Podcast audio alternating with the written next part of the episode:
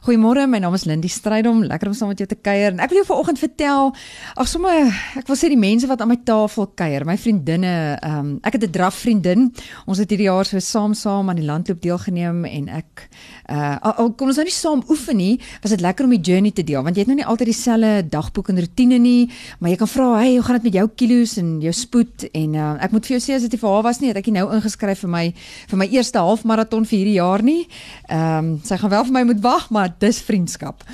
Dan het ek ehm, 'n um, werksvriendin. Oeg, ons is passievol oor dit waarvoor ons maatskappy staan en uh, ons kan gesels oor visie en roeping en hoe hou mens jou oog op die bal en uh is lekker om om so 'n werksvriendin te hê. Dan het ek 'n hartsvriendin en nou ek tree so so naweek of wat gelede tree ek op en welkom. Dis 3 ure se ry, maar 3 ure wat verby vlieg terwyl ons skaars opkom vir asem tussen die gesels.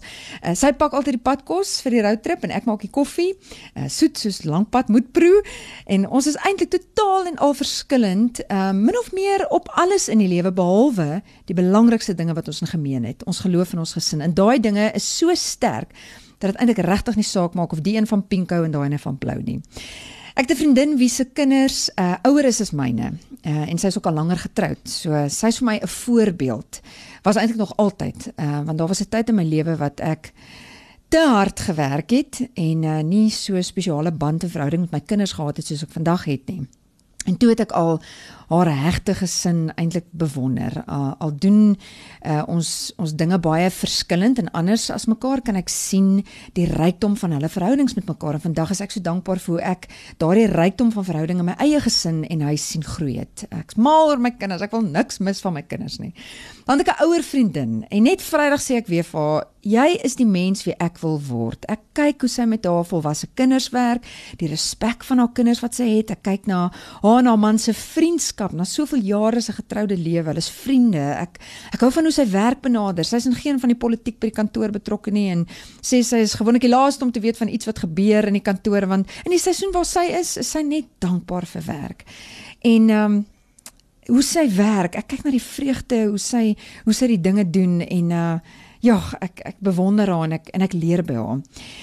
Nou elkeen van hierdie mense, ek wens nou eintlik ek kan vanoggend by jou ook hoor wie sit om jou tafel want hierdie is die mense wat deel is van God se vorming in my lewe. Ons glo mos nou God is met ons op pad en hy's besig om ons te vorm soos ons in Jesus se voetspore volg. My gebruik mense en hulle slyp my as mens. Hulle slyp hoe ek oor dinge dink hoe ek ehm um, my verskillende rolle in my lewe aanpak as vrou en, en as ma en as betrokke in my gemeenskap. Dis werklik goddelike vriendskappe waarvoor ek so dankbaar is in my lewe. En hier's wat die woord ons leer oor vriendskap.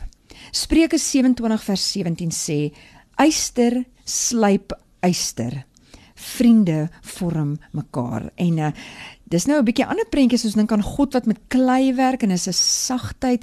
Hier's dit 'n dis nog al 'n skaaf en skuur. Ons is verskillend en Ehm um, ons dink nie dieselfde nie. Eyster slyp eyster, vriende vorm mekaar.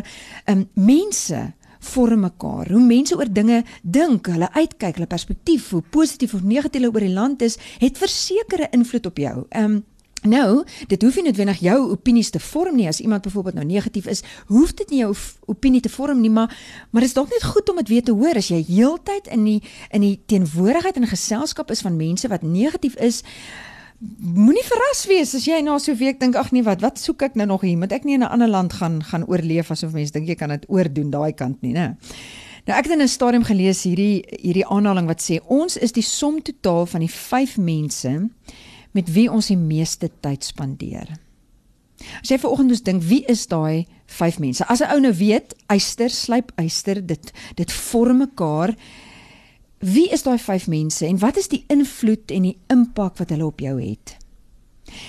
In hoe mate vorm hulle jou as mens, jou idee van die huwelik, jou idee van ouerskap, hoe jy dink oor gesondheid, hoe jy dink oor werk, as jy heeltyd in hulle geselskap is, Hoe vorm hulle jou? En is ons intentioneel en bewus genoeg oor God se riglyn in die vorming van mekaar? Want as ek nou weet, ek is jou vriendin, maar ek wil jou ten goeie beïnvloed, het ek daai ten goeie aspris in gedagte wanneer ek weet my vriendskap en my inspraak het 'n invloed in jou lewe.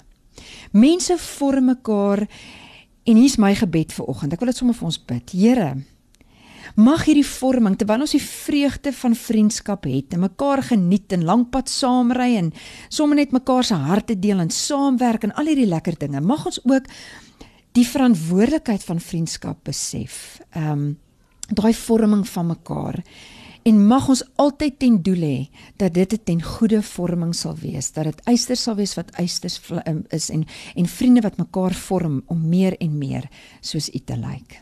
Help ons daarmee asseblief. Amin.